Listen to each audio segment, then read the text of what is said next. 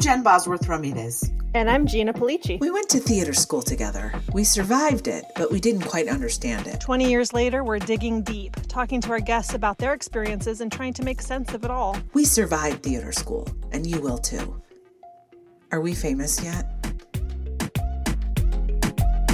Like I figured out that probably my ultimate genre is comedic true crime serial killer thrillers.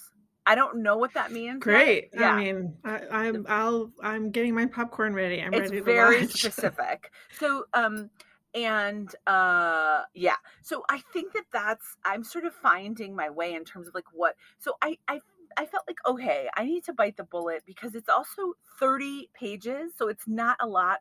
Like right. compared to a 60 pager, oh my God. So it's half the, not half the work, mm-hmm. but like you have half the real estate, which in some ways is harder, in some ways. So anyway, I, I had this idea and I, I have a friend of mine who's a comedy writer and I, I and we were talking about this idea of these two women, sort of a dumb and dumber, but for women and so Love we started, that. yeah, and we have these conference rooms here. And speaking of Dumb and Dumber, so we have these conference rooms here with glass walls, right? And mm-hmm. there's like um dry erase markers and there's you can see some kind of old writing on the glass walls. Well, so we're writing, I'm writing in my you're not supposed to write on the glass walls. It in fact does not come off the glass walls. Speaking of dumb and dumber. So then I'm like, so someone knocks on the door and is like, Hey, you guys know that you're not supposed to be writing on the glass walls. And literally, I've written on the whole wall. And I'm like, oh my God. So it took me an hour to get off with scrubs and I had to oh use different rags. Anyway, it's the stupidest thing because there's no other place to write in the room and there's no whiteboards. So there's something wrong here. But I, it just yeah. was like so in in step with with sort of dumb and dumber. But anyway, so we're writing this like half hour comedy about just two women that are really um dumb but they're not really dumb of course. They're genius in their own way but i liked the idea of like seeing women um yeah just seeing women do really dumb shit. Like bridesmaids you know? Like you're like what? Yeah. Like yeah. that kind of a thing. So i don't know how it's gonna go and we just started and we're like meeting you know once every couple weeks but like it's good for me to I, I also there's a um uh, to study comedy. Like I've never in my life like I've done a lot of sort of study and research about cr- drama and crime, but nothing on comedy. And there's like of course a million classes and stuff like that, which I'm not taking. But there's also like books and stuff that I always shied away from. I think I was scared. Like I don't know how you feel, but like I feel like comedy is so hard to do right that like yes. I just was scared of it. Yeah, 90% of the comedy you see is terrible. I mean, and, and that's just talking about the stuff that gets made. So, yeah, no, it's really comedy is, you know, as the saying goes, whatever it is, death, death is hard. Comedies, I forget. There's something about yeah. death and com- something is harder. Writing comedy is harder than death. But that thing that you were saying about the toxic work environment, I've heard that too. And actually, I was just reading the um New York uh, article about Joss Whedon. Oh my so, god. Did you yes. read that? Yes, and about the writers in the room and that that one writer and he's reading her shit and he's like making fun. I mean, he should be fucking sh- I mean, I shouldn't say that, but he should be hurt badly. So, for people who don't know, Joss Whedon was the showrunner of uh, Buffy the Vampire Slayer, and he was heralded as a feminist, uh, I mean, icon practically. In fact, when I first heard that he was not who he appeared to be, um, I instantly flashed. I had this patient who had endured a lot in her life. Let's just say that. Um, and she was extremely feminist, and that was her favorite show. And he was her favorite person, and and I distinctly remember her saying, he's like one of the only good guys in in Hollywood. Something like that, something to that effect. And honestly, what the hell? I mean, please, will somebody please write a profile about unproblematic men? I it, it's gotten to the point where I'm yeah. like, is nobody eh, doing the well, right thing? I just, I mean, you said a brilliant line, like which I'm gonna steal and put in my script, which is in in Hold My Calls, which is he's one of the Hollywood good guys or something like that. Mm-hmm.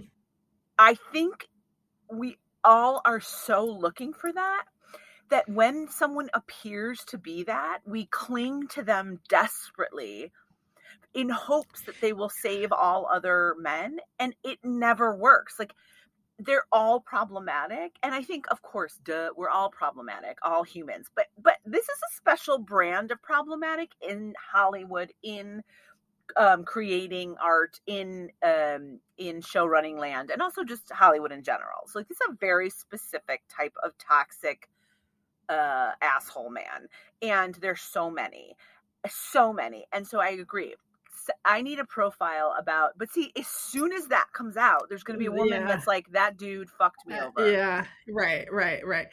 So remember when you were getting your MFA and you were had to watch all those old films and you said they were all written by women? What I never heard is when why did that change and what was the So, nobody they they ran out of men journalist writers to write these sort of um, storylines for the new for new movies right?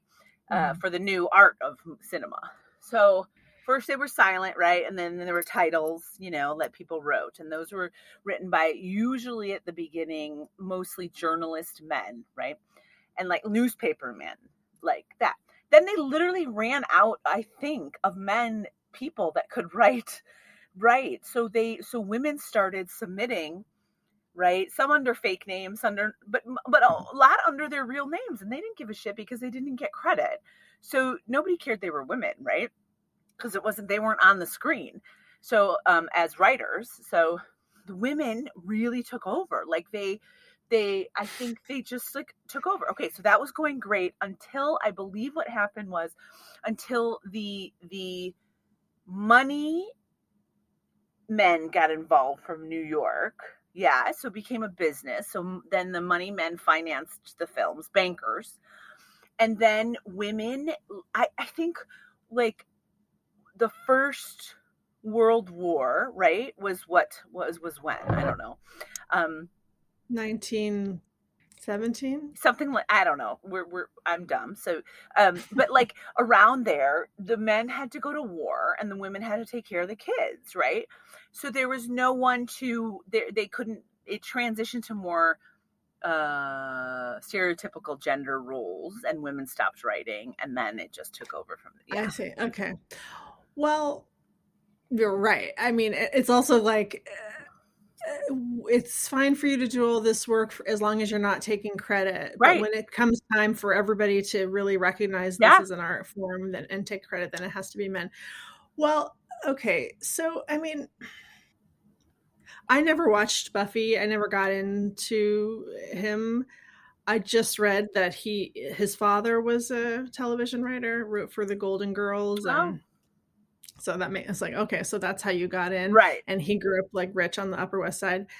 Um, I think actually the problem is the way that we want to deify people who seem good because then and actually this is what it said in the article because then they have no place to go but down you know what i'm saying like uh, the majority of humans if not all have done regrettable things correct so let's don't put any let's just don't put anybody on such a pedestal but then we do that because we need heroes. It's well, this very yeah. complicated thing that we can't get out of. It's just the paradigm we cannot get out of. We, we cannot. heroes Go and it, it, started with the Bible. I mean, it's Jesus. Yes, it's the right, Jesus right, thing. Right. Like it goes back to whenever. So we need someone to feel like, and I think if you spend to feel like they're going to save us, right?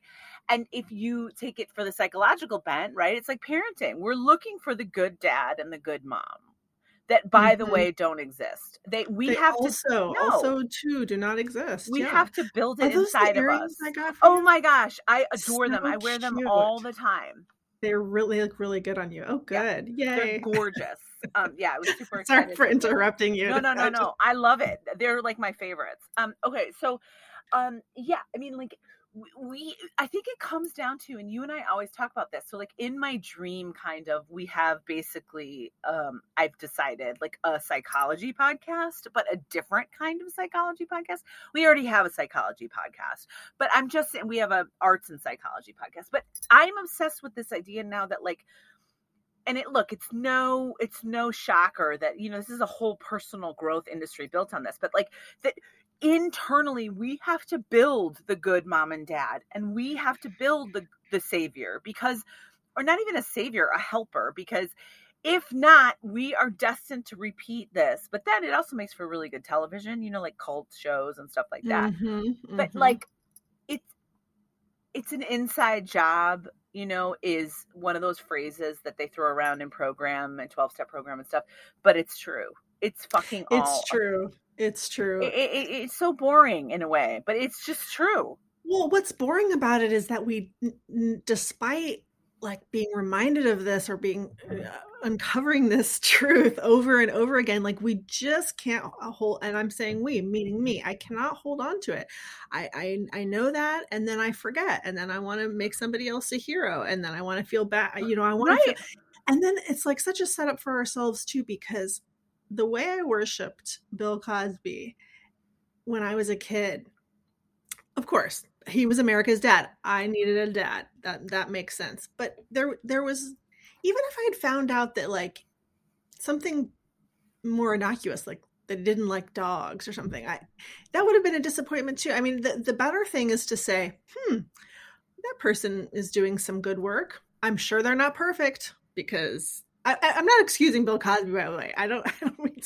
I'm just talking more about like fandom and and the and our innate human need to to make these people seem perfect and then the feeding frenzy that we do when we learn that they're not actually perfect and and it all ends up being a way of not asking yourself what you're own not taking yeah that's what it is. We're always taking everybody else's inventory instead, right instead of our own. Right. Right. And, and, and that's it, what it is. And it's deadly. I mean, you know, that's cults. That's that's abusive relationships. That's domestic violence. It's like we even like organizations. So like so organizations or contests or things that help like i'm looking at because this is my world right now like looking at the arts and and and hollywood as like the the these organizations the blacklist other things things that were created to help, right?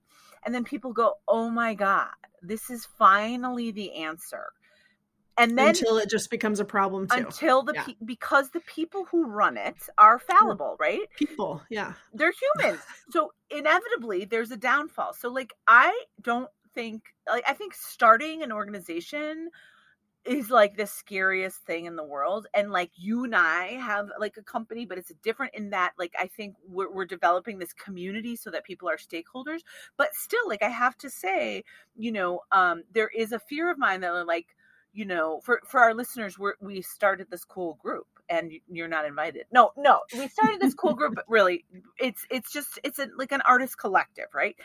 But even that, when people are like, "Oh, the founders, Jen and Gina," I'm like, "Oh shit balls." Yeah, yeah, yeah. Right, right, right. Well, and that's the other thing is that we have to have a structure. Right. I mean, this uh, this is the, the debate that goes on in my mind all the time.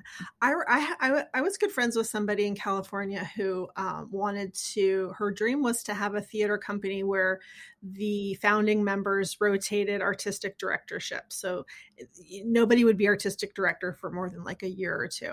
I moved away from California right before she started it, and she started it, and it actually was, I think, pretty successful. It closed during COVID because, like everything did.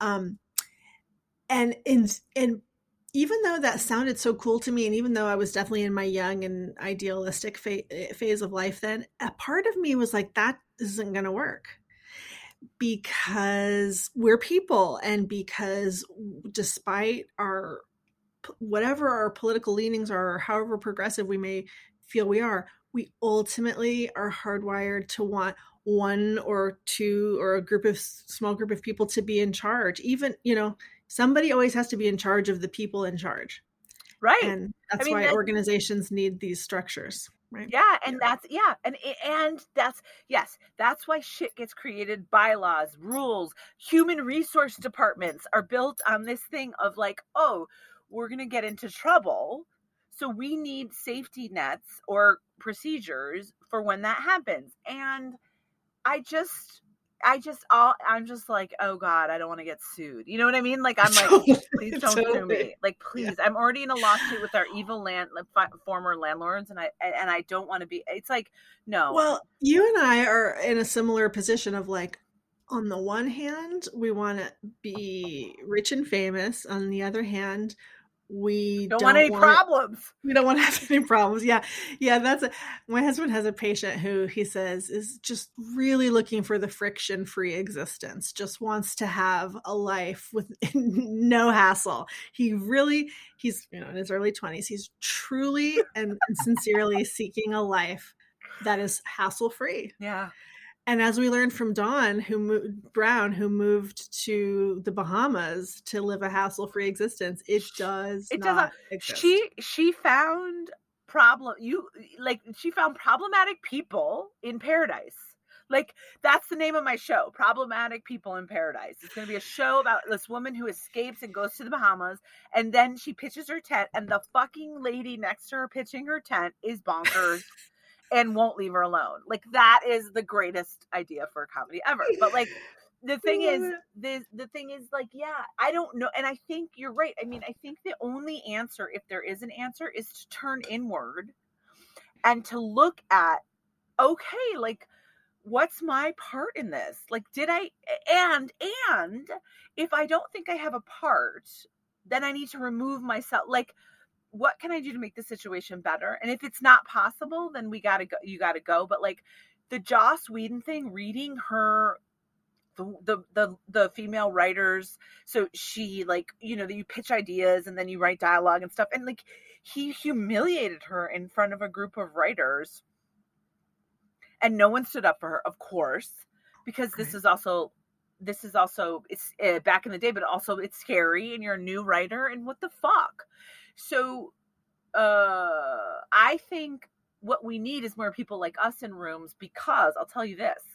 I as even though I'm an emerging writer, I'm not a writer that needs the money necessarily to live or if someone came down and said to me you can't be a television writer or a screenwriter i would not kill myself right so mm-hmm. i don't have that much to lose like look if i get in a writing room i would be fucking scared shitless but i also like to think and maybe i'm wrong that if some shit was going on like this i would be like wait the fuck i worked in social services this shit didn't even happen there. We're not going to have it here when it's this is like a fucking paradise job. So stop this, man. Right, right, we're like, right. We're not doing this here. But mm-hmm. I and I would be fired, which would be okay because you know what? I could always go to the Arco AMPM. Like I am telling you right now, there is a backup plan, and that plan is a minimum wage job that I have done before. So yeah, I while I will be scared, I would like to think, and we'll see if I ever get in a room, but like I would like to say that I'd be like, whoa, whoa, whoa, whoa, you're being a dick. Like we can't do this. Mm-hmm. Mm-hmm. And if you're gonna yeah. do this, I'm gonna go, and then I'm gonna fucking drag you on Twitter, and your career's over. So of great. course, we, of course, we'd like to think that that's what we would do. I mean, would we really do that in, in a given situation? It's hard to say. It's truly hard to say.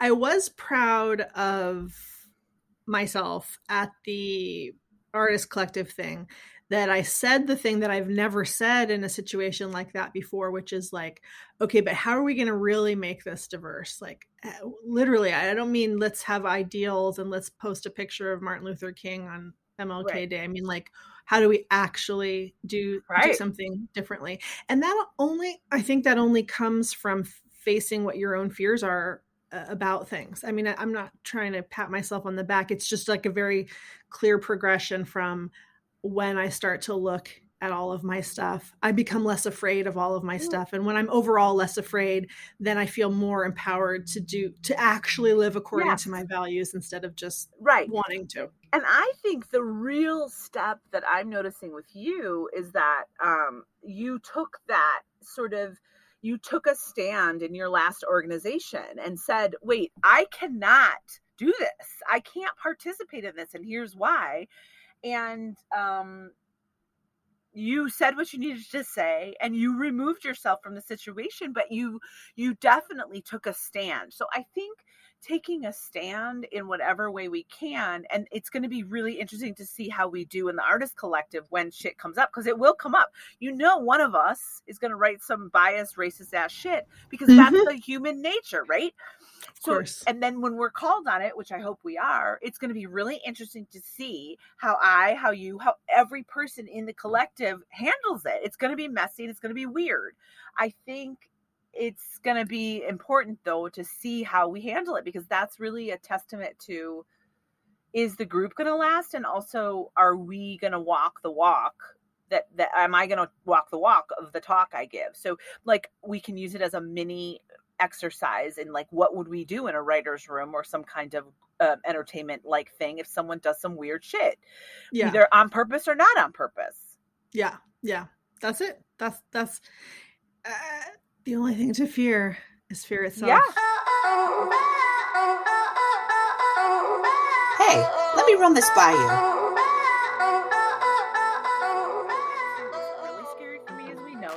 Most boring thing, but it's true. Like I hate having my blood pressure taken. I have high blood pressure. It goes up to 187 every time in the doctor's office.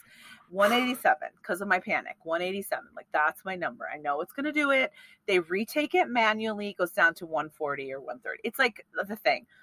And I could feel it happening and the the lovely nurse no was supposed you know, it's so interesting when I told him what was going on with me, I could see he got anxious, and then he started trying to tell me funny stories that weren't funny, and like he was like, "Oh, just we will have a cocktail together." He's not trained; he doesn't know what's happening.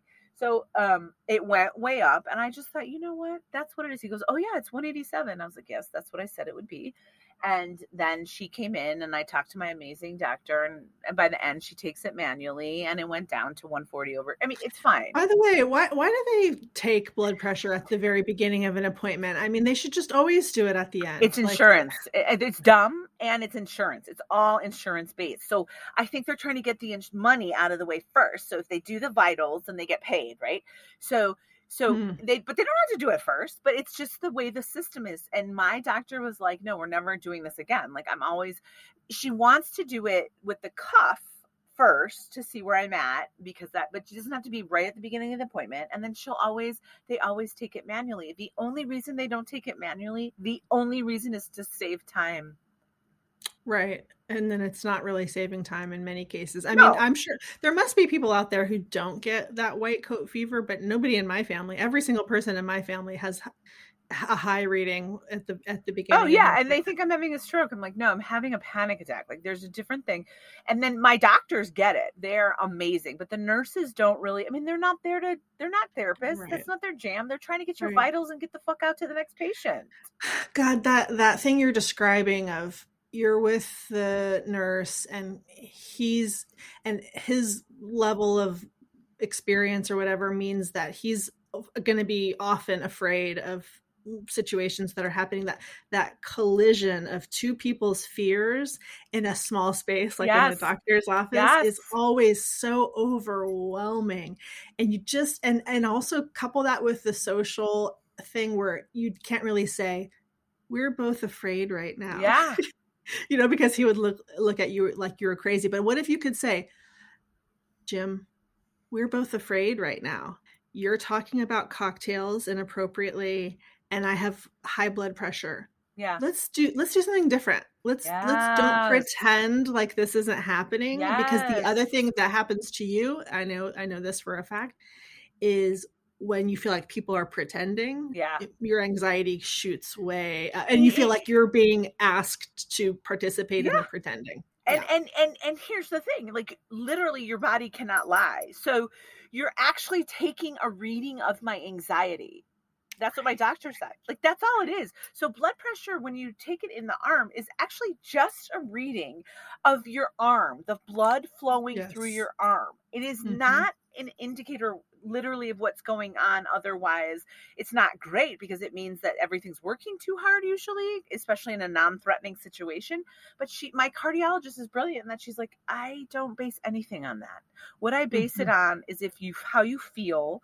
i i can use it as a gauge but like unless I lay hands on you and hear, listen to your heart, check your brain with a scan, I don't know what the hell it is. So I, it's just ease. People are trying to make things easier, and really, it's it's we've created a real a real fucked up situation. But I wish I had said to Leo, his name was Leo, like I wish I had said that because he was like, "Oh my god, we're gonna be fine," and I was like, "Oh no, this is the worst." That's like when you're afraid to fly, and someone's like, "Oh my god, you're gonna be fine," like just, everything's fine, like don't worry, and you're like, "Oh my god, you're fucking crazy, and you're anxious." The amount of times I hear somebody say to somebody else, don't feel fill in the blank whatever it is you're feeling. I god what a waste of time. Don't ever say I, i'm saying it to myself too because i'm sure i say it too. Don't ever tell somebody you shouldn't feel that way. Don't it just uh, what you should be saying is wow when you tell me you feel that way that makes me really nervous that whatever i feel that way or yeah yeah, there's just a lot of work to be done in yeah. terms of our own self knowledge and honesty and ability to be honest in all our affairs. And so the doctor for me is like doctor and flying is the best way to tell like where that it's the best way to like work out like what's happening for me because I'm like, oh my God, these this is and I did it. That's the important thing. I did it. I my labs are all fine. Like everything. Yay. Like I, my doctor's amazing. I've lost weight. I have 30 pounds more to go to be like an optimal heart health, you know, which is fine. I, mm-hmm. I want to do that over the next couple years. I'm fine. But mm-hmm. it, it, was traumatizing and it's always traumatizing. And she knows it's traumatizing. It's just that also the nurses, there's such a high turnover. The last nurse I had there was amazing. She was this large woman that I adored. And by large, I mean she was like six feet two and like just a large woman. I felt way yeah. safe, way safe. Yeah, interesting. Like, I read your chart she said, I know we know all about you. You're we're gonna just do it. And then we did it and it was low the first time she took it. she it didn't go to one eighty seven.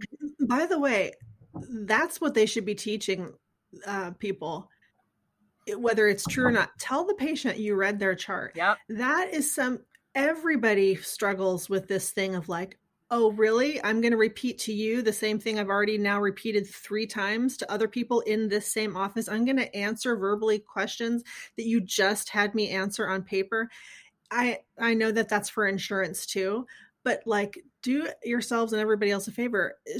Just let the patient know. I mean, it'd be ideal if you read the chart, if you actually did read the chart. But right. if not, just tell them you did. Well, the other thing that happens in yeah, right, lie. I don't care if you lie to me, but it's not it's like the intention behind the thing. So like the other thing on my I am at St. John's and I love the system of love. But when you literally type in my name, because I've seen my doctor do it, the issues come up and you could see it. So it says if you ch- when my chart plops up, it says white. The first thing it says is white coat hypertension, like mm-hmm. in big letters. Yeah. And then it says um, mood disorder. Then it says AFib.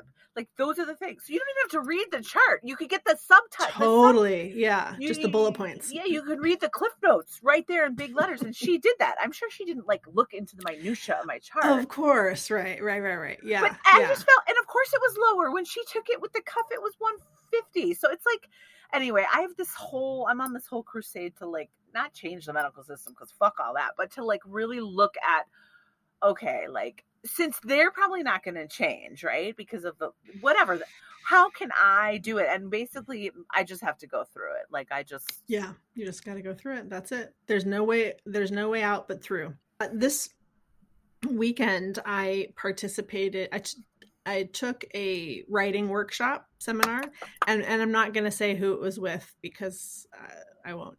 Okay. Uh, um I mean, I'll tell you. Okay, I sure. tell you. I sure. will bleep this out. It was and oh yeah, playwrights. Uh huh. Okay.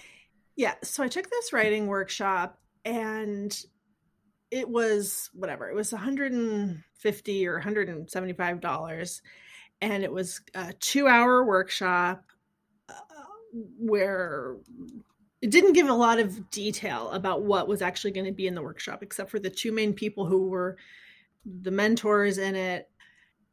And what it turned out to be is the first hour was a Q&A between those two writers, which it's like, hmm, you each of you have a Wikipedia page. I do know the answer to most of these questions already. And then the second half was writing exercises which were actually good. I mean you know i, I love a writing exercise. One of them was um, write uh, a scenario uh, a scenario that's impossible to write something that's impossible to stage okay. you know. Mine was a peacock smoking a cigarette. Fantastic. So your uh, so your mind goes into i mean just the act of doing the writing exercises is freeing um but Uh, I couldn't help, like Carrie Bradshaw, I couldn't help but wonder. Yeah, that's great. That's a great. What What are we doing here? Like, is it right? Okay, writing. Actually, I have like fifteen books on my nightstand that are full of writing prompts. Like, that's not really what I needed from you. I needed from you and and here's the thing i want to run by you like what did i need from what did i need from this? What was i actually looking for? Well if i'm honest with myself i'm always hopeful that um when i get to meet people who have some degree of success that somehow meeting them will behoove me down the line. What i did end up spending a lot of time doing during the q&a that i didn't care about was writing down the names of all 146 attendees so i could look them up on social media so i could follow them from our undeniable writers account so that they would follow us back. And that kind of worked because like five people did follow us back. Um in, in other words i guess i guess i'm thinking about it like oh, I'm going to become a better writer. I have this idealistic thought about why, you know, when, when I sign up for something like this, but the reality is I just want somebody to pay me to write something. And I have these ways of that I think are going to be successful in terms of getting me there, meeting this person, connecting with this person on social media.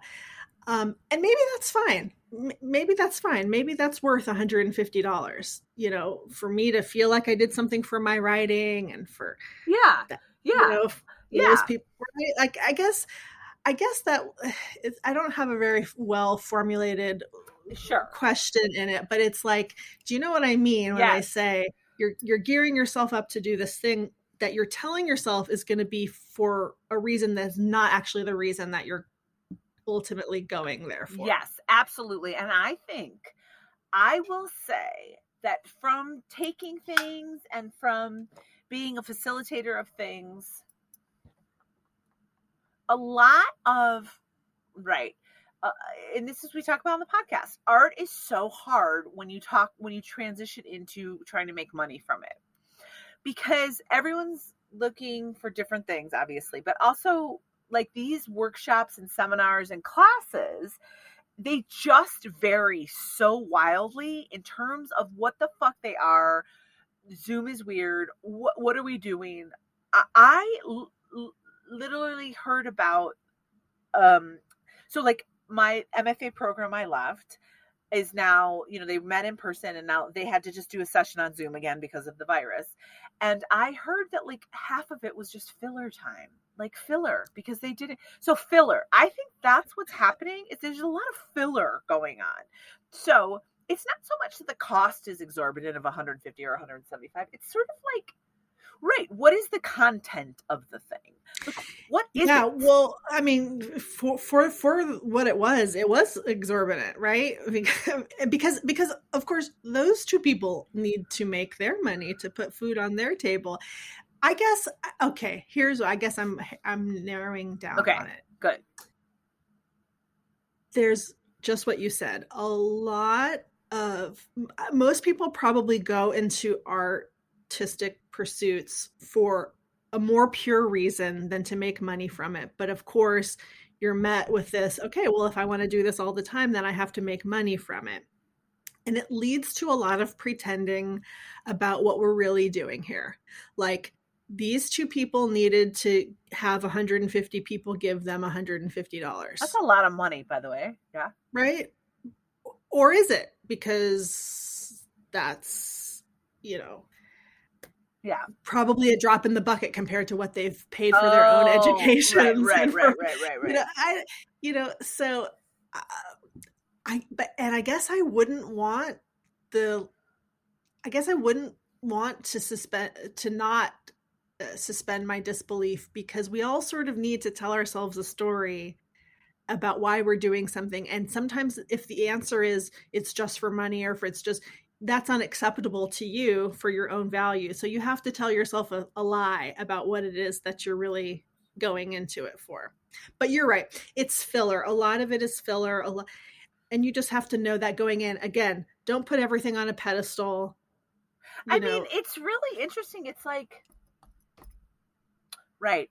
I, I i think it's how i navigate systems it comes down to. So like what is the system of even on a little level like what is the system of this workshop right? And then like once we get in there and we see like oh this is the system they're just going to talk and i think you did the exact right thing for you which was how can i make this work for me yeah. So I have a just a quick success story that I love. So Yay. this organization that I was a part of that I won't name that I thought was going to be the savior, this right helping writers, right? Okay, fine. Mm-hmm. Did not work out for me, but then I thought, okay, well, is there any part of the system I can use? So hmm I got a great great great two-page pitch out of this this this organization. Yes. And then I said, okay, but wait, what else can I do? So they offer these. Um, you you can. Uh, it's a pitching calendar, and you can sign up to send your pitch or do a verbal pitch to the manager of your choice for a set for a thirty dollars, which is nothing to me. I mean, like mm-hmm. compared to what mm-hmm. I spend thirty dollars on tank tops, you know what I mean? That I don't. Right, need. right. So like, right. okay, fine. So I was I targeted a manager, one that was from a com- one that was from a company I adore, and um from what I know about them. I mean, what do I really know? But really, they seem really cool. And he seems really cool. And the work he likes is really cool. He's a manager. I said, okay, well, what the fuck? I'll just send him my pitch. I'll sign up and send the. So I go. did that and I did not hear and I did not hear and I did not hear. And I said, oh, they fucked me again. Like they didn't even give him my shit. You had to like fill out this, the, but that and so i said you know what jen stick up for yourself so i wrote them and said hey i never heard back i did this thing i never heard back from my the manager I pitched, and they said, "Oh no, no, it's coming." They have until this day to do it, which wasn't clear in the thing, but okay. So I said, okay, we'll see. We'll see if it comes my way. Like I was expecting nothing. So then on Friday, I get an email. He fucking loved the pitch, loved it. He loved everything. Everything got excellence. And he was like, please send me the script ASAP. So he now has yes! hold my calls and we'll see. I mean, it can't. It, it, it, How exciting! Yeah. So that all is to say, and I know we have to wrap up, but like to say, like I have to figure out how to navigate certain systems to my benefit, and that's just what my clients had to do navigate the system. That when I was a therapist, that's just what t- students have to do in school systems. We figure out how to navigate these systems, and these systems are really fucked up because yeah. people are fucked up and they run the system. So anyway, everyone finds their way i think to navigate the medical system the legal system the entertainment right. system. Like you find figure out your system. Figure out figure out your system. Yeah. F o y s. Foys foys figure out your system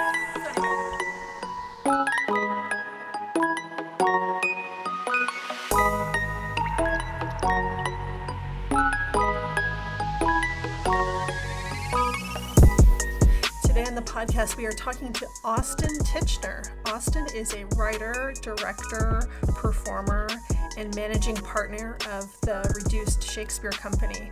And he's funny and gregarious, and he's got a great way with a story. So please enjoy our conversation with Austin Tichenor.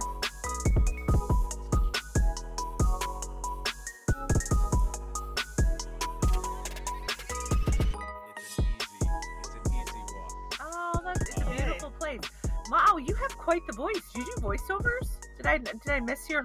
Uh, I I did until my voice my agency's voiceover department uh, closed, and uh, I've just oh. got too many things going yeah. on. Uh, well, this is part of my problem. For we'll talk about my problems. Let's talk about all your problems, but in order. But in order, in order from like maybe three four years old. Uh, see, yeah, yeah. The bedwetting. We can go wherever you need to go.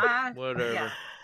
Okay, well, let's start with this. Austin Tichenor, congratulations. You survived theater school. Yay, me. Yay, us. Yay, yay, yay, all of us. Where did you go? Uh, for undergraduate, I went to University of California at Berkeley, Oh. where, where I was a drama and history fancy. double major. So you were a real like Um, a, a real dummy, is what you're saying. I'm a re- well. It was a lot easier to get into Cal, uh, uh, however many years ago that Okay. was.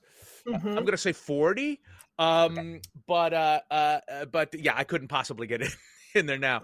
And then I took a year off, and then I got my MFA in directing from Boston University. Wow. Oh, okay. In directing. All right, cool. But for Berkeley, you were studying. I was it in acting? history. I was well the the Berkeley Theater Department. I mean, the good news was, I mean, the, well, the bad news was they didn't um they didn't give you much direction in terms of what you should be studying. Uh, But the great news was they didn't give you much direction in terms of what you should be studying. So it, you were we were constantly putting up our own shows and making our own art.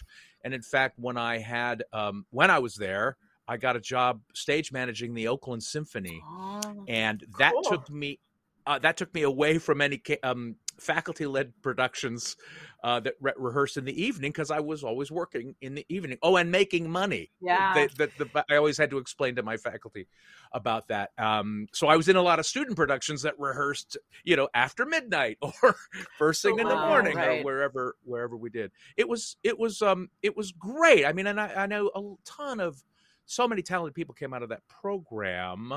Um, and and you're right, actually, talented, regardless of how talented they were, they were no dummies.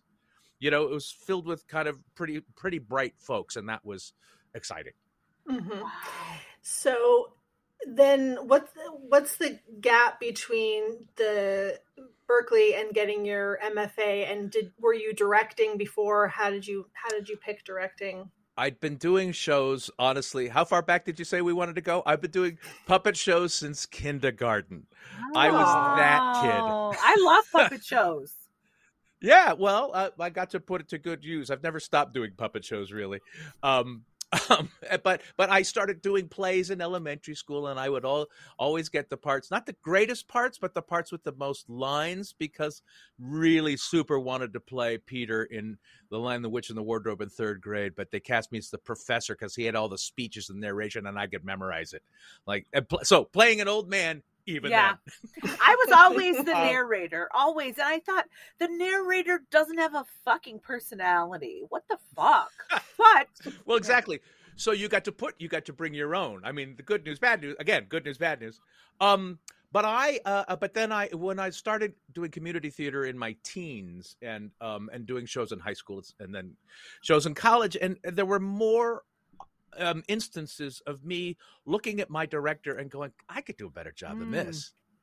You know, I I would see. I would see shows that would inspire me, great direction, great artistry that would inspire me. But these crappy, mediocre directors motivated me. Oh. It's like I could be, I could, I could be at least as mediocre as Right, these guys, right. and I bet I could be better.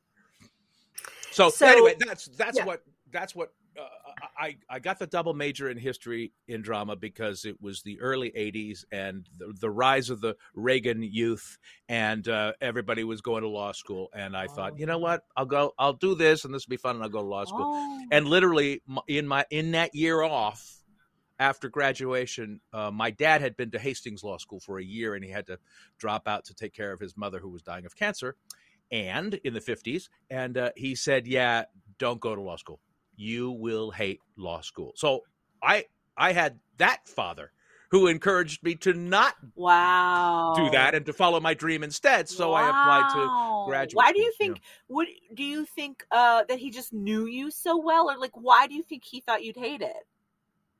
I um bec- I think he knew me pretty well actually. I mean I he think I he, he knew I was um uh i- i- idiosyncratic. Uh I liked storytelling. Um I didn't like close reading. um uh, Mm. I I I actually could I bet I bet I've only figured this out recently. I bet I would have loved being a lawyer, but I would have hated going to law school. yeah, Mhm. And- yeah a lot of people say yeah.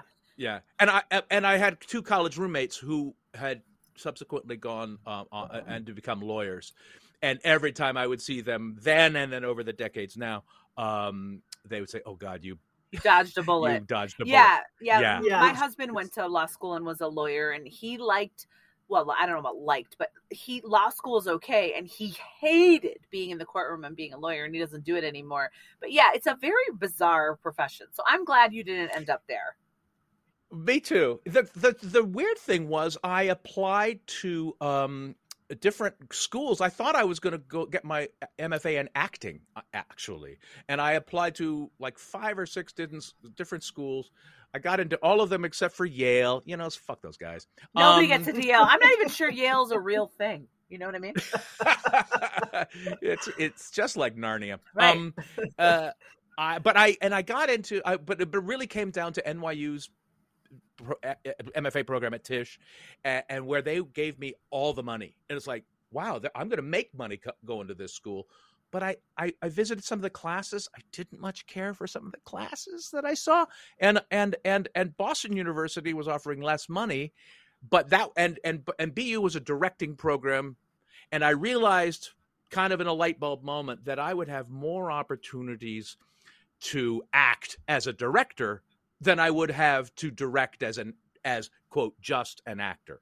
Um, And I think that was Oh. one of the few only smart decisions uh, I ever made about my career. Wow. What So- didn't you like about the classes you saw at Tisch? Um, I, I, they one thing was that they take a bunch of people in their first year and then winnow it down over the years of the program, and I thought that was kind of Yeah. bullshit.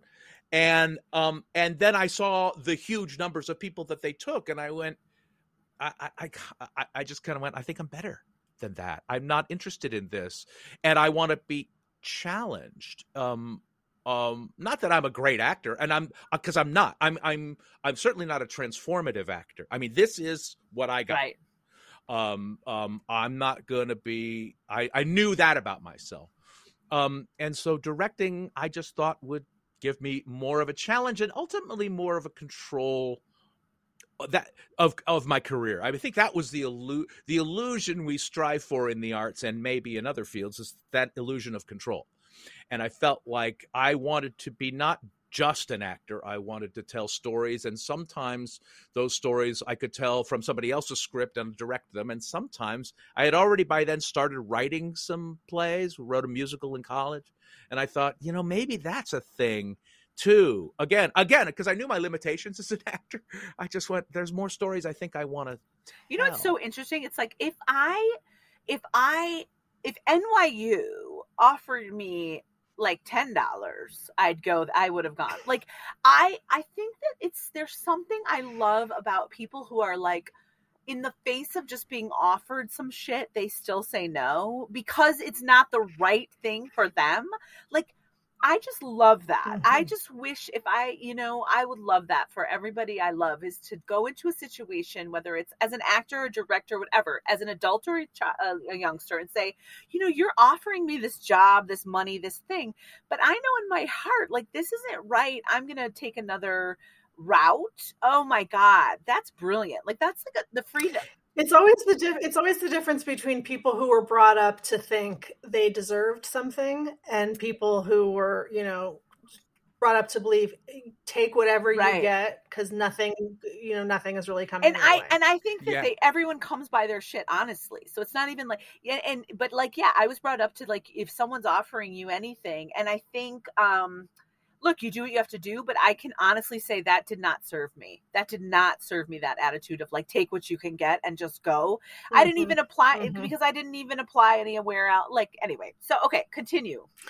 So, but wait, Austin. So you auditioned for all for five uh, acting Holy programs? shit. Yeah. Okay. Do you Yeah. remember your audition? Uh, I I can't I can't recite it to you, but I can't. But I do. It was it was uh it was uh, Hal's speech from Henry Fourth. Oh, Part that's One, a great speech. um, telling his dad, you know, I would not have it so. I will prove to you that I'm your son. And and and actually, just recently, I realized, oh, you know what? I should learn the other half of that scene now. So I've started working on. Henry Fourth's uh, thing uh, speech that yells at his son too. That's been that's been a fun process. Uh, I had to do that, and then I had to for the directing programs. I had to to different programs required different things, but I had to direct plays on purpose and uh, uh on paper, not on purpose. Well, on purpose, but also mostly on paper. Um, so I would have to turn in here's here's how I would direct Tom wow. Stoppard's travesties, or here's like one Carnegie Mellon. I think I had to I had to direct a scene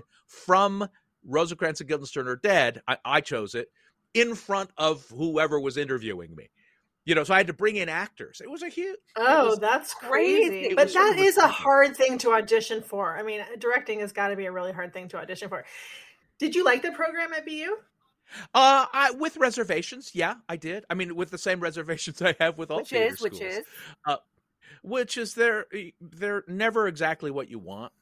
Um um and and and the thing i did the thing i liked about the BU program is that I think this is the best part about a theater school is the people you meet. Mm. And I met great people. Uh, I and I worked with some great people too. Um, and, and in all, and again, like all theater schools, but maybe everywhere you work, you learn some things that you love, and you learn some things that you're never, ever, ever going to do. Mm-hmm. Um, so I met some wonderful people, people with whom I, I'm still in touch, and several of whom I've worked with over the years. The thing I didn't like about the BU program was that their actors, their undergraduate actors, were BFAs, and and I think I'm uh, I I. I'm already on record as saying that I would. Uh, I, I, think a BFA is a silly degree. Uh, um i it just it, uh, it's not it's not a silly degree for everybody people who know what they want to do they know they want to be actors that's all they're ever going to want to do boom go get your bfa yeah. um great but the, the, i i wasn't aware of the undergraduates at bu ever having to like read a right. paper uh, write right. a paper read a book no you talk about the news talk no. about current no. events and I, I, I hate talking about current events, particularly currently in the last four or five years, because I can be a sparkling dinner con- companion, or we can talk politics. Um, there's, there's, right. it's not a, there's not a subtle gradation sure. there between those two extremes.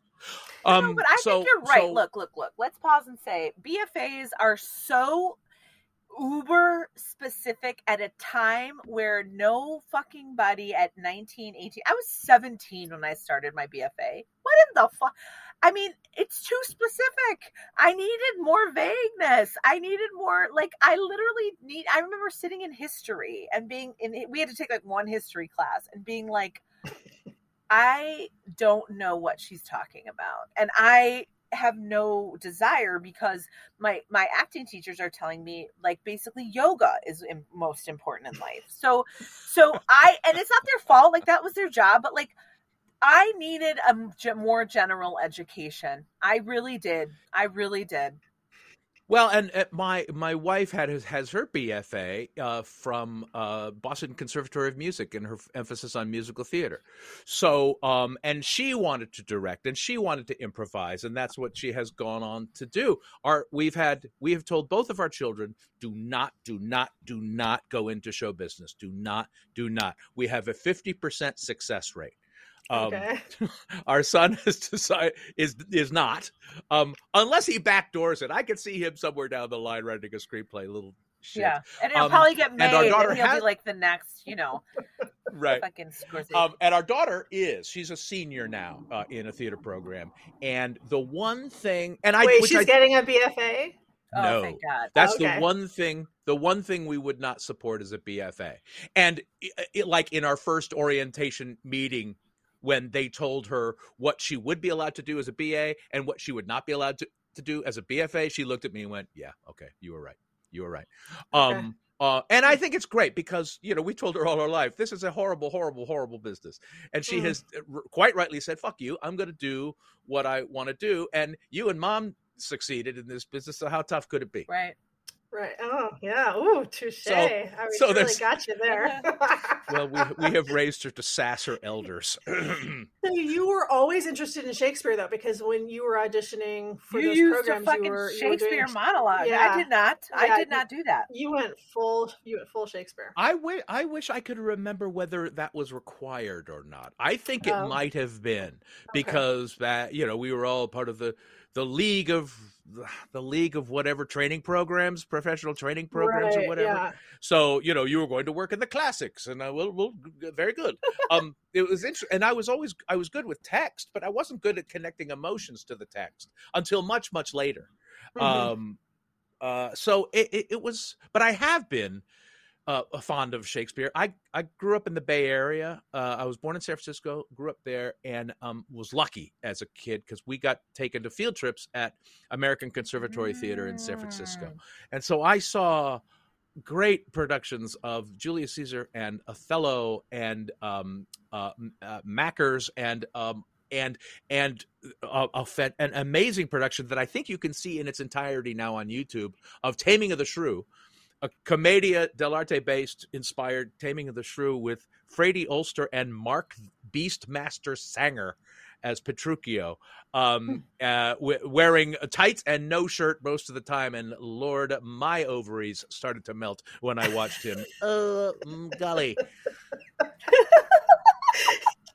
and and then the first then the first the, my first exercise at BU in the directing program was to take a play. And again I think I could pick my own play. I, or maybe I don't know. I ended up picking much Ado about nothing. Mm. do a 5 minute cutting of this play. Five minutes What of the the whole play? Five minutes of the whole play. What do you need? What is essential in this play? Do you need to tell the story of this play in five minutes? And you know, you you get you you they throw actors at you, and you can do whatever you want. And so, it was a great exercise, not just for Shakespeare, but for Yeah. storytelling generally. Oh, so in that scenario, do you do you lean on picking bits for exposition or picking bits for whatever the emotional arc is of the story? Yeah. Yes. Um, Yeah. all of that. Uh, it really, I guess it would depend on the exercise. I mean, Taming the Shrew is a comedy, so I'm going to make it a com. Uh, uh, I mean, Much Ado About Nothing is a is a comedy, so I'm going to make it a comedy. Um, but it was also experiments in tone, and um, you know what? How serious do you want your comedy to be? How wacky? How whatever? I mean, that's always that. It's it's really um, it's a really that's my form of cooking is mixing in Hmm. the the spices of comedy or the the the the base the broth of pain and tragedy that grounds the comedy um uh yeah it's it, it's uh, it was in grad school that i finally started to get around the idea that i had to have all the answers when i stepped into the rehearsal room um, Mhm, it mhm. was learn re- realize and plus being an actor i wanted to work with actors and get actors ideas so Yeah. i don't want to come in and go oh i figured it all out all you need to do is this this and this it's way more interesting uh, to just work with the actors and ha- let them bring their ideas to it i don't know i don't know everything Ah. and i don't need to know everything Yeah, no, absolutely. This is a different, and and a lot of films are made where the director has already figured everything out, every shot before they go in, and you know, I mean, it's a gamble because if you're really, really good, th- that can turn out fine, but if you're not, then it can appear very disjointed. Okay, so tell us how reduced Shakespeare. Yeah. And for people who don't know, reduced Shakespeare is taking all of the plays of Shakespeare and condensing them, not unlike this five minute Much Ado you did, or Taming, whatever it was, um, and presenting it to schools, right? And to all kinds of well Yeah. ish Oh, okay. It itch. Um, it started. Uh, I was not one of the founding members of it. It was founded by. It actually. We just celebrated our 40th anniversary last summer. Congratulations. That August. Thank you, August. Uh, I've only been with the company 30 years this year, but I'll get to Okay. Um, they, it's the company started as a pass the hat act at Renaissance fairs in Northern California, performed by a bunch of friends who thought it would be fun. Daniel Singer was the man who who who thought, wouldn't it be a great idea to call ourselves the Reduced Shakespeare Company? We'd be the other RSC, and you know we would just do Oh, Oh, that's, that's cute. cute. We would do Shakespeare play- uh, you know, we just do short versions of the plays with few people. Um, and those five people eventually became three people as people fell away, and uh, and then they realized, oh, three is a magic number because we know that song, and uh, uh, they started doing uh, a, a three-person Romeo and Juliet. Uh, and they did that for a couple of summers. Then they did. Then uh, Jess Winfield dropped away, and they did a two-person Hamlet or have I got that backwards? I do have I have that exactly backwards. They did a three they did a three person um, Hamlet for for uh, a handful of years. Then they did a two person Romeo and Juliet because Jess had walked away for a bit, and then and then somebody said, "Well, you've done." Two of Shakespeare's plays. You should do all of his plays. There's only thirty. There are thirty-five left. How tough could that be? And they wrote the song. Well, wrote the show. The show behind me, uh, the complete the complete works of William Shakespeare abridged and premiered it at the Edinburgh Fringe Festival in August of, of 1987, thinking that would be the swan song of the company, and turned out to be uh, uh, just the beginning because interest from other companies and other theater festivals uh, started coming in, and it became sort of a full time job by 1989, which is when Daniel left to become an Imagineer at uh, Walt Disney and helped design theme parks, and and Reed Martin replaced him. Now Reed, the bald guy in the company, uh, and I were in the drama department together at University of California at Berkeley, and along with Jess Winfield, he had been in that department as well. So when Jess, when Daniel left, Jess thought of Reed. When Jess left, they both thought of me, and and and and so now for the last 30 ish years, Reed and I have been running the company as the original guys have, have, fallen away, and we've expanded our repertoire of plays. So it's not just the complete works of William Shakespeare, it's now reducing other wow. huge, boring topics into short, silly comedies. So the complete like history, what? Yeah. the complete history funny you should ask the complete history of america abridged the oh, bible shit. the complete word of god abridged um uh all, I'm, now i'm looking at the show all the great books That's abridged amazing. every, every every book you should have read in high school but probably didn't oh uh, I completely hollywood abridged all the great movies all the uh, all the world complete world of sports abridged and uh, Wait, uh, so uh, the Ultimate Christmas Show okay, abridged, wait, wait. and then our last pre, our final two shows, our most recent two shows, have taken us back to our our our um, Shakespearean roots because we have written William Shakespeare's long lost first play abridged, and and our new show, which we will, is two years old now, but we've only had seven performances because of the pandemic that shut everything down. Is Hamlet's Big Adventure a prequel. Oh, that's fantastic. So I just want to say, like, there is. It's interesting. We talk a lot um, to people, obviously, to artists, and there's something like magic. So getting just sort of discovered at the Fringe Festival in Edinburgh is like the dream, right? So like I did a Yeah. show at the Fringe in New York. My show was not discovered. Uh, let's just say like that was it for the show basically. And like something special happens. Like that is the dream, right? That they had this sort of love for language and love for Shakespeare and wanted to make clearly fun and funny and accessible to people. And I'm just so, it's like the timing must have been so right for that specific thing at that specific time in Edinburgh. For then it became, I mean, the dream. They became a full time job for them. Like that is like the dream.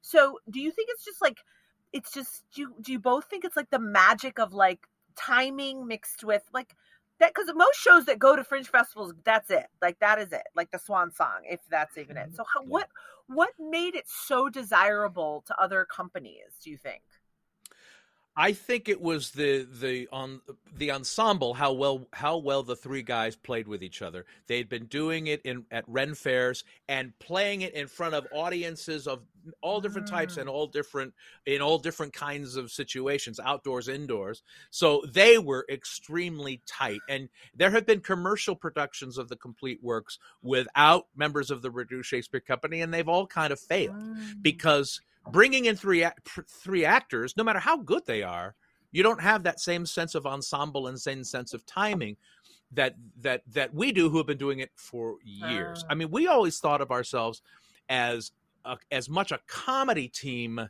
as a theater company.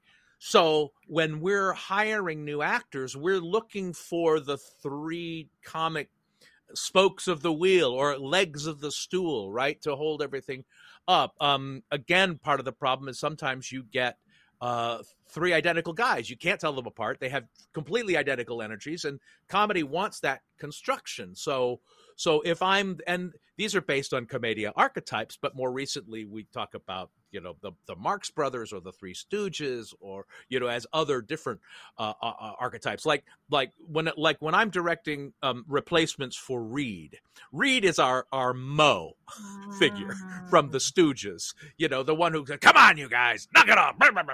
You know he's that guy, and I almost invariably have to tell the actors um, and it's hard when they're working with me because I'm their boss.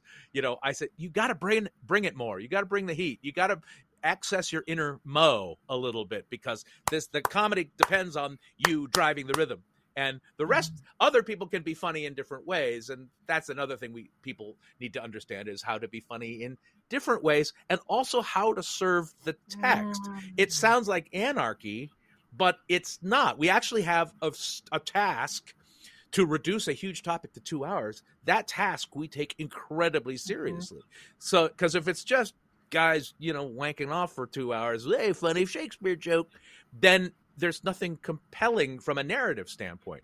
And as silly as these shows are, they do have a narrative urgency, or should. Interesting. What what what does the notion of something being abridged afford you that doing the complete eh, just doing one play does it um the i mean the probably the best thing is that it affords us to get to the point um you know to get to the thing that we're really interested in um Boz, you were asking about, you know, why was the timing so good? I think one of the timing things in 1987, late 80s, was the rise of MTV.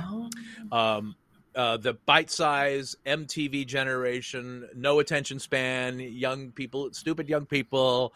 Um, in England, I think we capitalized on the fact that we did Shakespeare the way the Brits think Americans would do Shakespeare, which is ba- uh, you know, badly, irreverently.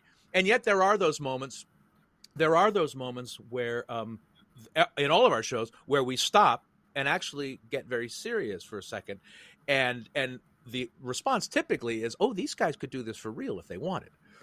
You know, and that's a nice thing. It's like seeing Spinal Tap. These guys are uh, excellent musicians. They also happen to be really funny. If they, it would, the joke wouldn't work as well if they were not as good musicians. Interesting. So there's something about you know what I'm what I'm what I'm really taking from this is like there's something about the level of commitment that is essential to making art work. Like even if you're committed to the wonkiness, the weirdness. Um, and we we talk a lot about we, we've been talking a lot about world building or like community build. That You everyone has to buy in that this is a complete world they can trust even if it's absurd even if it's about the you know elizabethan times even you know we got to buy in. So the commitment can't just be this is a gimmick right? So it has to be i like what you said about like that, that they could do this seriously if they wanted. Like i think that is the thing about comedy is that you know or like something like the office works because you can tell that the commitment and the talent is there even though they're talking about fucking insane crazy stupid shit. So it's well, amazing. and if you're not committed why should the audience why should the audience invest if you're not invested? Um, but to your point gina about what does this afford us um, i think it affords us to kind of get to the point get to some um, essential truths under the guise of um, we're just throwing it all into a blender and uh, having fun with it. Um, you know uh, it's it's it, whenever people say you can't make a joke about a thing a particularly a sensitive thing or a horrible thing. That's the worst part. If like somebody's dying or something, or or somebody's done some nefarious, horrible crime, and you can't make a joke about it. I said, well, it's it's it's rarely the joke that's the problem. It's the thing that we're making the joke about that is the problem, and I think that's ah. valuable. In the in in the in the case of like our more recent shows, like the Ultimate Christmas Show, we just said it's the only Christmas show you'll ever need to see because it's got every every winter holiday crammed into 90 minutes. But like William Shakespeare's long lost first play, Abridged, we conceived as sort of first draft Shakespeare. It's his very first play. He was still a genius, but had zero craft, and um, and so he put every single storyline and every single character and every single famous speech into one 100 hour long unproducible thing that he was not old enough or experienced enough to know, that that's un, unproducible. So in our script, we reduce it down to a manageable uh, two hours. And it, has been in the few student productions I've seen of it, it's been kind of wonderful because you get to have students going uh, going after um, really great material without having to do the whole play around it. Mm-hmm. You know? Yeah, uh, uh, and I'm imagining that the what the audience likes about this is the accessibility and feeling like, oh, okay, I wouldn't have normally gone to see a Shakespeare play because I would be afraid that I wouldn't understand it. But these people have already told me before I've ever gone to see it that they're going to make this extremely, they're going to give me the cliff notes, which is all I would have read in high school anyway. Right. And and and what I, I bet when people leave that show they're saying oh i get it i understand shakespeare like i understand the language or i understand and i understand why it's still relevant is that well and that's the thing that? we di- we discover all the time which is that people come well for one i've talked to enough young people now like in their 20s like my kids age who said oh my god you were the first shakespeare production i ever saw when they played our your, your video in english class or whatever and I always say as reward or punishment. uh, usually as reward.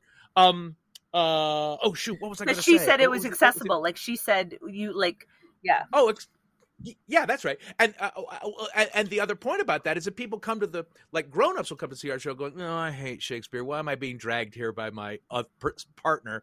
Um, and then they come out of it going, "Wait, I knew more Shakespeare than I thought I did ah. because Shakespeare is everywhere. Shakespeare is in our culture. Yeah. Every yeah. time I tur- every time some Shakespeare gets mentioned in any of the TV or films I watch, I yell drink, and thankfully I don't drink because I'd be hammered by the time because he's a, there all the yeah. time. So, so, we make the audience feel smarter, and I think that's ah, a thing. Too. Yeah. Yeah. Okay, but what about with the Bible? So, I, my first thought when you said you did this about the Bible is like, okay, this is sort of a Book of Mormon ish you know, set, like a send up of religion. But is it a send up? What's what was the? Why did you pick yeah. the Bible to condense? Because we had done uh, the one of the reasons they thought of me to join the company in '92 was because they they they were getting to be you know the the complete works was like five years old getting to be five years old at that point. And venues where they had performed and said um, this is great you guys. What else you got? There was danger of them being a, a, a one trick pony, and it was a really good trick, but you know people wanted other things, and so we thought um, the the conversation was sort of well, what the, we had been we we we were very famous in England, more famous in England than we were here and in the states and um uh, and the thinking was what can we what can we write about what can we reduce that that americans take as seriously as the brits take shakespeare oh. and we thought oh. ooh ourselves. So we wrote The Complete History of America abridged, and we were booked at the uh, Kennedy Center Whoa. in 93, I think. Yeah, 93. Um, um, and in rep with the complete works. Wow. And, um, and then, but the, but the complete history of America then got extended to uh, five weeks, then seven weeks, and we ended up playing the entire summer of twelve weeks at the Kennedy Center with the complete history of America abridged. Um, and that got us onto National Public Radio. That started getting us a lot more attention in this country. And the Kennedy Center said this was great. What else could we do? we do? And we had been approached by um, Israeli television to do a half hour uh, reduction film of the Bible for I- Israeli television. And it fell through, as most of our television sure. deals do. Um, but we told the Kennedy Center, said, well, we have we, we could do we could reduce the Bible, Old Testament first act, oh New Testament second act. In Israel, it'll, it'll just be a one act. and the Kennedy Center, that's how different times were. This was back in 94, 95. The Kennedy Center said, Oh, yeah, that sounds great. You write it and come back and perform it here next summer. Boom, that was it. How'd it go? How'd it go? So uh, really well. Because again, different times. It was uh, uh, in the '90s. The reviews, the reviews were great. Um, the audiences were great. It was nominated for a Helen Hayes Award for Best New Play. Um, um, the response was really good, and and we had three different writers. We, I mean, uh, Reed and Adam Long, one of the founding members of the RSC, was still with us at that time, and and and me. And Reed was very not devout, but a, he was a churchgoer. His parents were born again. Um, Adam was raised a, a, raised a Catholic, married a Jew, and uh, was a practicing Buddhist. So, so he was a Buju Catholic or something like that. He had a he has a phrase for it. Um, and and I was basically agnostic, leading to atheism, atheism, but mostly agnostic. I don't believe, I don't care, but they're great stories. So for us, it was. I mean, honestly, and this is the secret for all of the things that we reduce and make fun of, is that it was a celebration of the subject matter. And again, it didn't seem so uh, bold and dangerous and controversial back in the 90s. It was a celebration of the greatest book ever, right? Um, and at, that was some of our marketing site was was the uh, was saying the good book just got better. Oh my god, that's fantastic! Um, Wait, I go. I'm gonna stop you because I I'm like as writer as a writer, I'm like super curious. Even the the freaking process of how do you start? Yes, like you have the Bible. Okay, there it is what do you do? How did you, how do you do that? It's like the weirdest writer's room ever. How do you break down the Bible? Well, I mean, the Bible, at least, like Shakespeare's plays, has a structure. You know, they have oh. books. Every, oh, yeah. you know, there are books that you can follow and reduce, and uh, and basically, we started at the very oh beginning oh and worked God. our way through. And you know, we learned writing the America Show. The America Show was harder because, well, it was harder in one sense because how how do you pick what to do? Um, but it was easier in a certain sense because you could just go chronologically. Right. So that mm-hmm. that worked that worked fine. Um, um, but we learned sitting around that table that we can't write sitting around a table. Not we can't right. anyway. We would argue about nonsense about participles. Um, so rather than sit there, you know, we'd say, "Oh, I have an idea about Lewis and Clark. Let me go away and do that. Oh, I have an idea about doing the Cold War as a film noir. Let let me try that. I've got a thing about a thing." So then we go away and write, and then we come back together and we read what we ah. have, and now we have ah. something concrete to look at, to, to react to, edit. to edit, and yeah. and sometimes we go, mm, "Yeah, that doesn't right. work," and sometimes we go, oh i there's a germ of an idea there. Can i can i take it next and see what i can so you really have I, to trust each other implicitly like and also there's a certain level of because there's two things going on. There's a subject matter is huge and also um, so you have to trust each other you have to believe in each other and you have to know each other. And also um, yeah there has to be a spirit of still of playfulness based on right like did you guys uh, it sounds like like a lot of improv training. Did you all have improv training?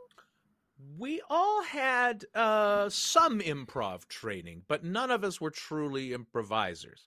Um, but we were all theater people. We had all worked in ensembles. We had all some of us. Reed had written a play, a very funny play in college. I wrote a musical in college. Adam helped write the complete works. So none of us were complete neophytes in terms of, of of being writers and and i mean the other thing we learned over time and now it's not we don't even worry about it anymore is that there's no point in arguing what's funny. You, put it up on its feet and in front of people and if they laugh it's funny and if they don't it isn't. And so it's it's fairly binary. Um uh so that's that that that stopped us from having to have a lot of stupid arguments around the table we'll just try it just try it Mm-hmm. And so back then we we had that ability. In terms of in terms of the Bible, we did. I, I will say I, I said it wasn't controversial, but I but but we were conscious of the fact that you know there are probably some people who are probably going to be think we're not we're not being this isn't cool. So we bent over backwards to not put anything horribly offensive in there. The jo- the sex jokes wouldn't be too dirty, you know. Um, although we do have a scene but this is clinical. This is medical. This it's a scene between Abraham and God where God is telling him to circumcise his son in God's honor. And so that's a very co- f- funny conversation talking about penises and foreskins and useless bits of flesh. Um, uh, uh, but in re- re- in reality, the Bible show is our genu- genuinely most G-rated show. mm-hmm. Oh, good. That worked out. I mean, yeah, it really worked out. Now, of course, it's now, of course, it's self-censoring, and we got a we got a letter once from after Hurricane Katrina, maybe I think. Um, somebody wrote us a letter. I took the time to write a, a, an actual letter. This was still in the time of email. Wrote an actual letter saying, um, "Hey, I just saw that there were a lot of productions of the of the complete Word of God abridged. Your blasphemous play in the path of Hurricane Katrina." how dare you? You brought this down upon us, blah, blah, blah. And I oh, wanted wow. to write back and point out all the churches that were in the path of Hurricane right. Katrina.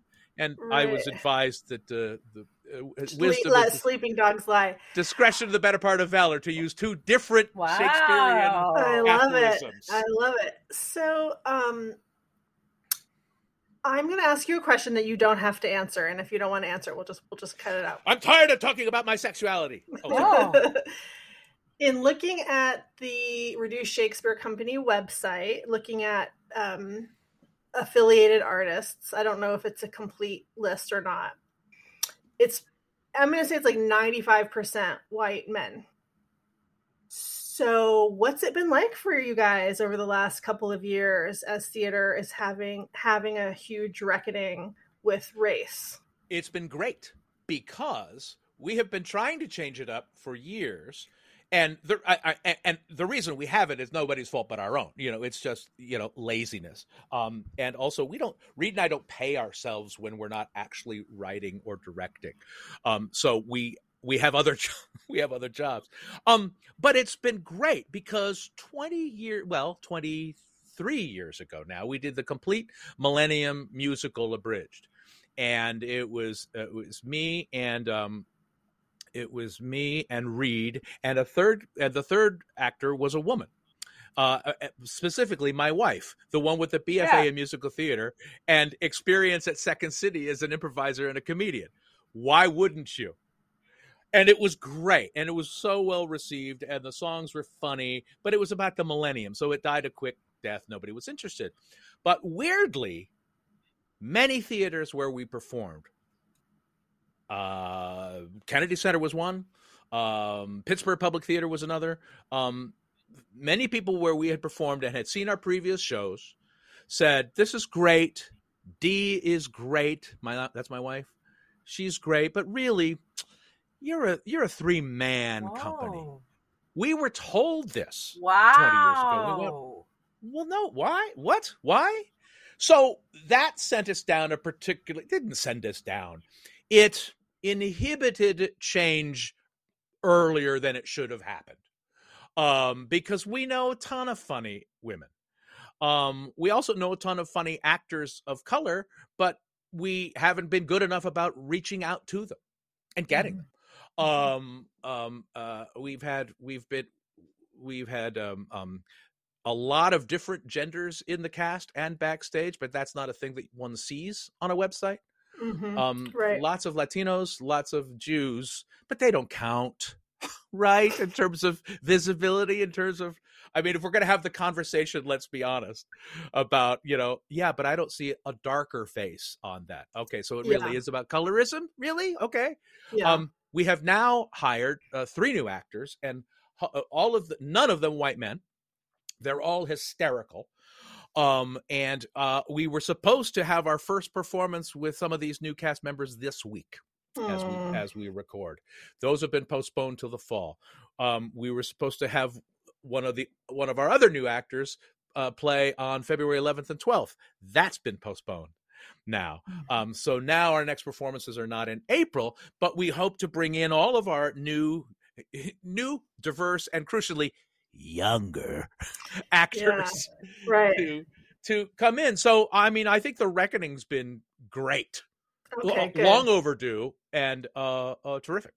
Okay, good. I'm I'm really glad to hear you say that. So, um, what? I I mean, without, I guess you don't have to give anything away, but like, what's the direction that you're going that you see the company going on in the next, you know, couple decades? More bridging of more. I mean, because there's probably a limited number of huge canons of work that you can condense. So, Was that a dare? It's a dare. It's a yeah, dare. sure. Um, well, you're adorable, thinking we have direction. So thank you for that. um, uh, it's it's an interesting question. I mean, right now, our goal is survive the pandemic. Sure. Um, we have the one of the few reasons, well, one of the biggest reasons we've been able to survive is that we have very little overhead. We're a theater company without our own building. We have one full time uh, employee, and we had to furlough her down to half time. Um, she's our uh, office manager, uh, props and wardrobe goddess. You know, uh, keep, but but Reed handles a lot of the business work. Uh, his wife is our general manager. They met when she was running the, the a theater in Ireland, and then while we were in London, she was running a theater there. And now she's when she's not teaching high school drama and English, she's running our theater. Um, uh, uh, and so they handle the business um, with my putting in two cents every now and then. Um, uh, I do the weekly podcast. I do the company's social media, um, uh, uh, uh, where I, I guess I drive some of the some of the writing a little bit. But I mean, that's another thing we've been doing as part of this pandemic, and part of the is part of the um, development of the company or the future longevity of the company is just in the last couple of months, Reed and I have been updating our scripts um, because they were all very. Um, I mean, there was, I mean, jokes, all kinds of jokes uh, go past their sell by date, and um, nothing proves you that you are old and out of touch and not funny faster than complaining how the young people won't let you tell your jokes anymore. Right. Right. yeah, totally. And you know what you want people aren't laughing at your jokes, tell better right. jokes. So our scripts are almost all of them except for Hamlet's Big Adventure, the latest one, are, have, have, been published. Um, but they are now printed on demand, so it's not that hard to change the scripts. So we've been up the the America show. We would update a lot anyway, because every four years we would take it out as an election special election edition, um, and and and put an improvised section in the second act where the the two leading candidates for the for president would take questions from the audience in real time, and th- that was always fun. Um, but some of the more recent shows, some of the more popular shows, all the great books, uh, uh, com- uh, completely Hollywood, uh, the complete history, history, of comedy abridged, um, Ultimate Christmas, and and Long Lost. Um, we've gone through. We've we've done try to do two things: go go through and either update the jokes that are now um, uh, out of date or get rid of the jokes that may have been funny five or ten years ago but aren't funny now and mm-hmm. arguably maybe they weren't that funny then uh, mm-hmm. to some people um, but the other thing is all of our shows are very meta and we have always told the truth in the scripts about the the the white man demographic of the of the people doing this comedy i mean we've always tried to use our identities as as comic fodder and we so whenever we whenever we get a new actor in the company, we change those jokes and change those references so they fit better with the actors on stage. Mm-hmm. And what mm-hmm. we're trying to do is go through the script and make them less dependent on a specific demographic like old white guys. Well, we weren't that old then, but um but going through and just and getting rid of the too many of the gender signifiers because there really isn't any reason why it needs to be five you know it's so i mean i gotta say it's so interesting to hear and and and lovely actually to hear that like here's the deal like you gotta update your shit. Like i don't think yeah. people like to change right? And gina and i were both therapists we get it. Like nobody likes change. It fucking sucks. But if you want to not be obsolete you have to change. And i think it's great that you that you take the reckoning of sorts and make changes versus dig your heels in because then it doesn't work. And so i i actually it gives me hope that you're changing shit because a lot of people that we talk to are like you know yes the reckoning is great blah blah blah blah blah i'm going to do my best but we don't really know what we're doing instead of saying no we're going to make the changes. Like just make the changes. It's hard. It's you know? Yeah well and nobody nobody wants to be on stage telling a joke that gets boos instead of laughs you know? At, least of all us. And the, i mean this this particular reckoning about the scripts started about four or five years ago when we both started teaching college more frequently. Mm. and we'd get pushback from our students going wait wait, is this funny? I said, well, it was. All I can tell you is that it was. Um, but it isn't now, and I get that. You know, and so that's been, you know, if you're going to be any t- kind of teacher at all, you got to listen to your students. And if you're just going to get pissed because your students have a different opinion, then maybe you shouldn't be teaching. I love that. I just heard uh, something that I'm tr- going to try to incorporate, which is um, if you're over 40 you should strive to have an un, a 30 and under mentor, not a mentee, but a younger person who's much younger than you as your mentor as a way of keeping current with progress. And I, I, I, I echo what Bob's saying. It gives me a lot of hope what you're saying because not that a lot of people wouldn't answer that question necessarily, but it would make a lot of people uncomfortable and it would make a lot of people give like a very pat answer. And really, what how I'm interpreting what you're saying is I'm not afraid to say that what we what we really thought was the bee's knees then we we see hasn't hasn't worn very well, hasn't aged very well. And and your goal is still your goal is not to protect your pride from 20 years ago. Your your right. goal is to make your audiences continue to like the work. That's what everybody's goal should be but everybody gets caught up in their own ego about it. Uh, well and, and the thing is i mean this is the, the biggest argument to go to college as far as i'm concerned is that the, the more you know the more there is to laugh at you know life becomes full full of richer comedy because of it. And the the biggest reason to get more different types of people on stage is that there are more different pe- types of jokes you can then tell. You know what i think? I you think know? comedy is it's really great that comedy allows us to do this because people who do just straight drama and Gina and I were just talking about this like straight drama it's like takes itself so freaking seriously that comedy is a really good meter for what is going on in the world right? And so if you can write comedy and you can say okay like that wasn't funny and the reason I know it wasn't funny is actually I tested it out and nobody laughed. Like you're saying it's binary. Like you have a thing. Is where drama's a little more subjective, whether you're moved by something. Comedy, it's like, no, the fucking people didn't laugh, so it's not funny. Like, there you go. Some of our favorite, re- some of our favorite reviews are the ones that said, "Oh, this was horribly unfunny," despite the hundreds of people in the audience laughing. this was not right, funny. right, right, right. Oh, I, I love, love that. that. I love great. that. Well, Austin, we're gonna have to wrap up soon, but was there is there any uh, anecdote or thing that you want to share from your theater school days? Or oh gosh, uh, which which one should I choose? A time, a time in theater I... school, whether undergrad or grad, where you were like, "What is happening? Why am I doing this?" Or, or I can't believe that just happened. Hmm. Wow. God. I can think of one, and then you think of yours. I just had okay. a flashback to um, we had to Rick Murphy, our teacher, had us doing an exercise where we were blindfolded and we had to do movement around the room with each other blindfolded and and there was always a jackass who decided to do some crazy ninja tumbling moves and bashed into people. And I just remember I really was hurt in that exercise. And because someone's ego decided, blindfolded, I'm going to do a crazy karate kick and kick someone in the face. Now, why? Right. Now, come on. Anyway, I just thought of that because I hurt myself the other day and I was like, yeah. And I think it might have been taped actually. But anyway, so um, okay, so I will share that, and that just came to mind to to take some pressure off. I don't know if that made you think of anything, but there you go.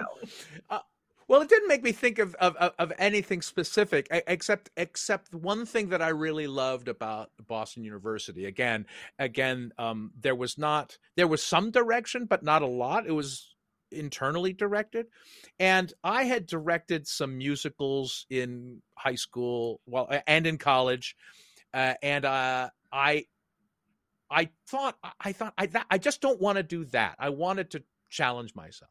And so when i was at bu i directed like all different kinds of plays and that was just really rewarding that i got the opportunity to do this. Like I did a 1930s drawing English drawing room thing on an eight foot by eight foot square where the audience was on two risers. Like the whole thing wasn't bigger than 30 feet square.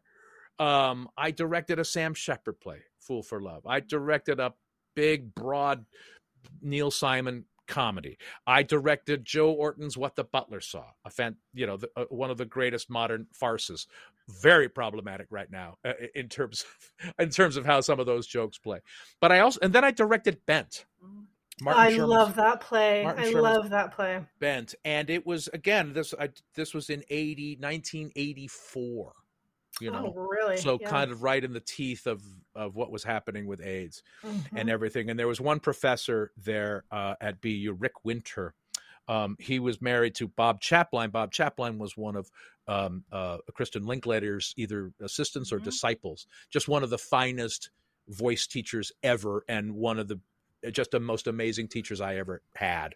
Um, and and and and Rick was the one-stop shopping for all the students that were worried about AIDS and what they could do and where they could get information and where they could get you know where they could be mm-hmm. heard. And so I d- directed Bent and wasn't even aware of how important that play had become to so many of the students because we were just rehearsing and I was just trying to make it happen in with all the limitations that you have in a student program. And at the end of it, at the end of the final performance that you could there were people were so packed in the room and and and people were standing, people were weeping, people Rick came up to me and just looked at me and I fucking burst into tears I had no idea I had this this reservoir of pent up mm-hmm. feeling Grief. about the thing and I and and it it told me something it told me something important about not only the actors on stage or the play being staged but the audience that's hearing it the audience that's receiving it mm-hmm. and how they're taking it and how that we and how we are working in tandem working together in the theatrical space to create this event and uh, uh, uh, uh, I that's the story that comes to that's me when great. you ask a story yeah. well very very meaningful and very much at the heart of why people you know do theater. Thank you. before we let you go wait hang on before we let you go what is your podcast about? Ah, the Reduced Shakespeare Company podcast, the very imaginatively named Reduced Shakespeare Company podcast, what it says on the tin. Um, it, we started it in December of 2006. I've been doing it every week wow. since then. I just dropped my 789th episode. Congratulations. So we've been doing it for eight, 789 weeks. Um, uh, it's it started off because we had been we had been running in England for 10 years at the Criterion Theater in Piccadilly, and we had closed in 2005. And we thought, oh, well, what what can we do to do something to give our fans in England and kind of around the world? And Matt Croak, who you know, um, uh, uh was was the podcast whisperer, uh, just saying, "You got to get on this. You guys got to get on this." We've done so much radio. We've done that BBC World Service radio show. We've been on NPR a bunch. We love audio comedy, but the thought of creating content every week was daunting. Mm-hmm. Writing but I thought, well, wait a second. I could just turn on a microphone and just we could just talk. We could riff for fifteen or twenty minutes, and that would give people something. It'd be, it'd be a little bit like the Beatles' Christmas records that they would mm-hmm. send to their fans at the end of every year. They would just turn on a microphone for fifteen or twenty minutes, and they would do whatever they do, and then they turn it off and send it out. And that's kind of what I've been doing. And it was about three or four months in to the thing that I realized, well, wait a second. I could. I don't. Doesn't just does, doesn't have to be just the Reduced Shakespeare Company. I could talk to many people, anybody about what they do. And and and with my wife's um, uh, the the Second City Chicago Comedy Mafia uh, that that that I'm a member of by marriage. Uh, uh, has so many you know famous and successful people that I've I've pimped a bunch of them to be my guests on podcasts. But but as we've toured around the world, we have met so many interesting artists and actors and comedians and writers and directors and novelists and and and and people, and it's just been it's been a treat because I'm definitely not getting paid to do the podcast. I don't have a sponsor, um, but it's only 15 or 20 minutes long and it's been enormous fun because I just get to talk to all these people and then share that That's conversation. Awesome. So love it, yeah. love it, love Thank it. You Thank so you much, so Austin. much, Austin. You're welcome, you guys. Thank you. I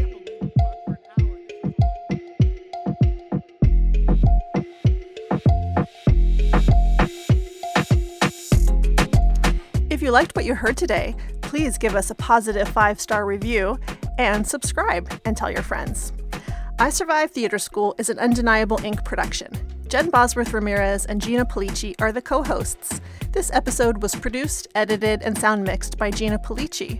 For more information about this podcast or other goings on of Undeniable Inc., please visit our website at undeniablewriters.com. You can also follow us on Facebook, Instagram, and Twitter. Thank you.